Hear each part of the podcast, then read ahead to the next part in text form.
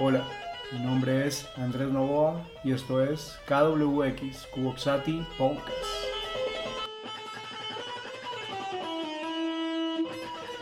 Bienvenidos al episodio número 1, el adentro y el afuera. Preludio.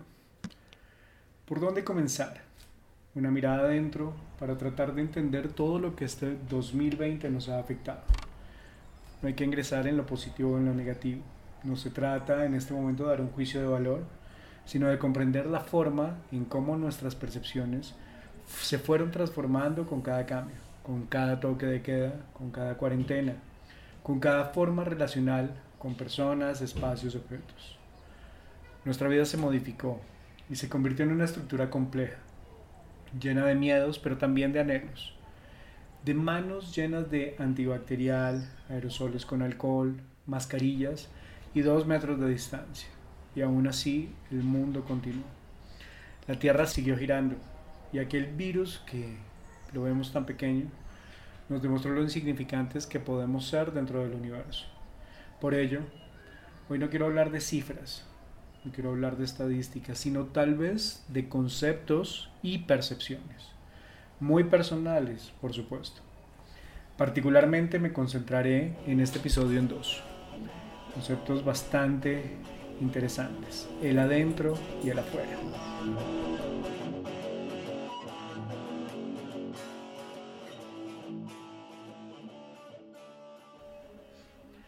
Vamos a estos puntos de fuga.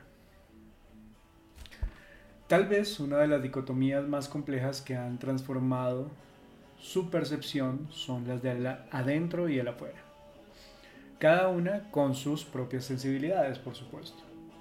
Antes de la pandemia, el adentro era un espacio de tránsito. Tal vez aquel lugar donde llegábamos a dormir, a cenar, a ver televisión, con unos tiempos y unos rituales muy precisos. Y el afuera. Era esa la oportunidad de recorrer el mundo, de caminar, de tener una mirada sobre otros, de saber dónde colocar nuestros pasos de relacionarnos con el espacio y terminar de nuevo nuestro recorrido. Tal vez ir a trabajar, ir a un supermercado, ir a compartir con los amigos. Pero de un momento a otro todo cambió. Creo que la cuarentena nos obligó a pensar en el afuera con miedo, con metros de distancia, con nuestros labios tapados y con la necesidad de evitar cualquier cercanía con cualquier otra persona. Bueno, lo hablo desde mi experiencia, lógicamente es mi caso. El, miedo me llevó a tener varias veces fiebre psicológica, angustia existencial, problemas de respiración y hasta COVID ficticio. El termómetro pasó de ser un objeto tan esencial en casa como el control remoto, y los rituales que antes estaban destinados para descansar de la jornada, compartir o tener un entretenimiento, se modificaron con los espacios, que se empezaron a delimitar en zonas de desinfección, espacios de trabajo y por supuesto el entretenimiento que cambió todo.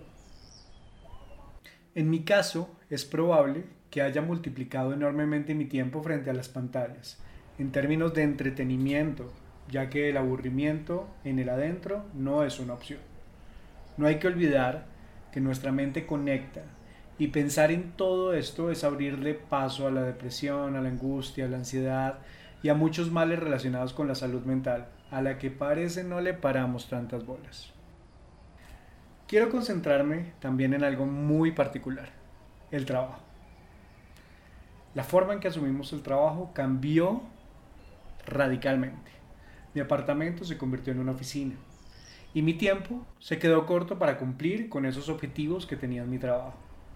Así, probablemente he trabajado más horas frente a una pantalla, con reuniones virtuales que pudieron ser un correo y con un cansancio visual y mental enorme esa concepción que se tenía en el antes de la pandemia, en el que la hora nalga parecía que era lo que marcaba la famosa productividad, se cambió por tratar de llenar millones de informes, millones de encuestas, entrar a mil plataformas para tratar de poder comprobar los resultados de nuestra labor.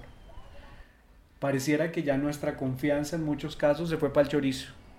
En este caso, los tiranos se hicieron más tiranos y los pelotudos más pelotudos, amparados por esa falsa idea de que es que la tecnología me supera, o es la única forma que tengo que para comprobar que sí hizo lo que tenía que hacer.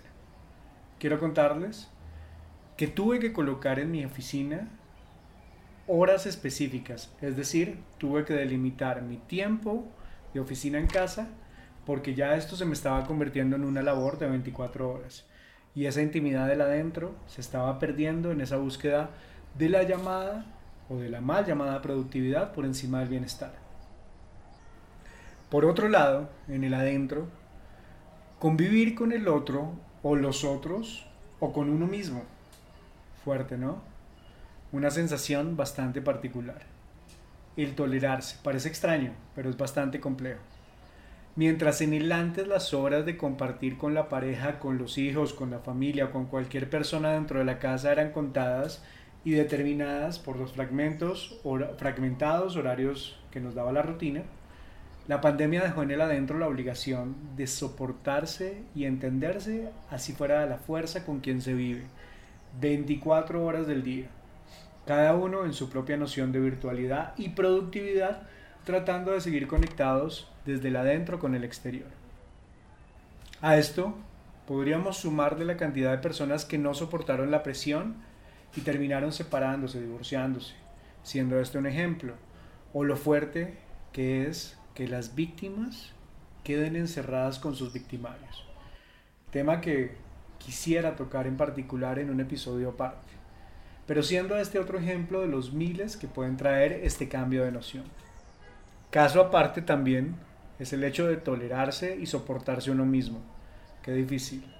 La vida social lo hace a uno plantearse imaginarios que difieren radicalmente frente a esa mirada propia de uno en el espejo. Ahora bien, hablemos un poco de la afuera.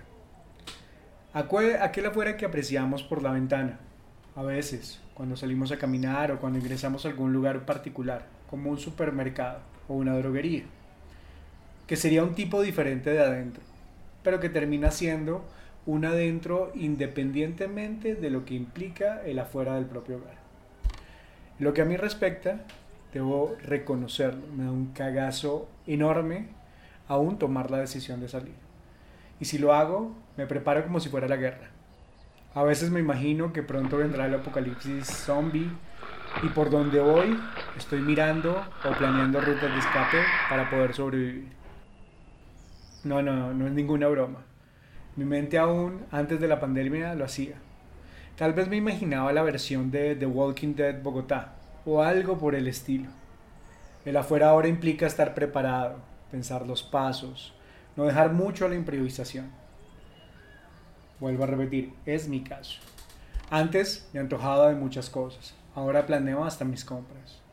Trato de ir a horas específicas con tal de encontrarme la menor cantidad de personas posibles. Y si veo algo medio lleno, tomo otro camino o por lo menos trato de evitar ingresar. Por lo general vuelvo a casa. Tengo la ventaja de tener a mi perro Chubaca, que ya se acostumbró a pasear varias veces al día en oposición al antes de la pandemia, que lo hacíamos o en la mañana o en la tarde. Tremendo estado físico se gasta ahora y nos ha obligado a nosotros también a tener un buen estado físico. La afuera representa una dualidad, que es tratar de salir a abastecerme, a caminar, saludar sin abrazos ni manos, tratar de estar lo menos posible afuera para poder volver a casa, al adentro. Pero el adentro me genera ansiedad y quiero estar afuera. Pero el afuera me genera miedo y quiero estar adentro. bastante complejo, ¿no? No entiendo cómo muchas personas salen a las calles sin mascarilla, a celebrar un triunfo de un equipo de fútbol o a buscar una rumba, pero a la vez entiendo a todos aquellos que lo intentan. Es contradictorio, pero lo puedo llegar a entender. No me cabe en la cabeza que no nos cuidemos, pero comprendo la situación de quien vive sin estar en mi zona de confort. Esa zona de confort de tener un trabajo, de poder hacer trabajo en casa, de poder pagar mis obligaciones. No puedo tolerar los medios de comunicación que son amarillistas en vez de estar para informar y apoyar las, crisis. Pero comprendo que vivimos en un sistema en el que el entretenimiento y el amarillismo vende. Sin estar de acuerdo, sea el momento para aclararlo a todos ustedes. Es muy complejo pensar en el antes y el durante de la pandemia. en esa relación entre el adentro y el afuera, que es tan subjetivo, ya que cada cual lo interpreta según su situación y contexto. Y se escuchan clichés como aquella nueva normalidad, o algo que me parece un poco más absurdo, el tenemos que reinventarnos. Creo que el después de la pandemia volverá a colocar en contravía muchos conceptos, incluidos el adentro y el afuera. Por ello, hoy traigo conmigo algunas reflexiones y preguntas que pueden ser debatidas y comentadas en arroba camaleón enojado en Instagram, en arroba Andrés Novoa en Facebook o en los comentarios de este podcast. Todas las visiones son válidas.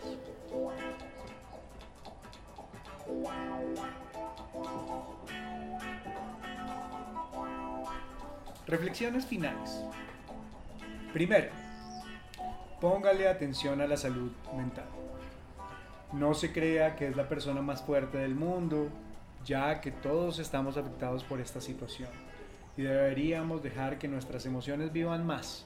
Hay que soltarlas un poco y no cargar tanto peso sobre la espalda. Ese cansancio nos puede joder la vida. Segundo, Depende de nosotros que el adentro no se convierta en un infierno y que el afuera no se convierta en un desafío intimidante. Desde mi perspectiva, hay que tomar las precauciones necesarias, pero entender que cada espacio es importante, tiene su valor y se debe aprovechar de la mejor manera. No convierta su casa en una oficina, delimite tiempos y espacios, busque la mejor adaptación. Cuídese cuando esté en el afuera, pero disfrute mientras pueda. Tercero, si tiene una mascota, disfrútelo. En mi caso, creo que Chewbacca me ha salvado millones de veces de la crisis. Cuarto, si vive con alguien, dése la posibilidad de conocer y reconocer sus ideas, sus pensamientos, sus angustias, de respetar sus espacios y de aprender a manejar los tiempos y los espacios. Es muy importante para la convivencia. Quinto, Recuerde que la mejor versión de usted mismo es la que está viviendo.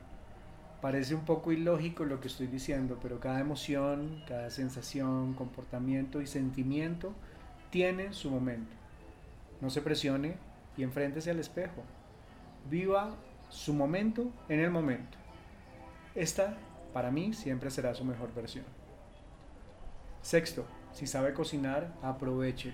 Y si no lo sabe, aprenda no sabe lo interesante de explotar su sensibilidad en la cocina y la recursividad que se adopta cuando no se quiere comer lo mismo todos los días.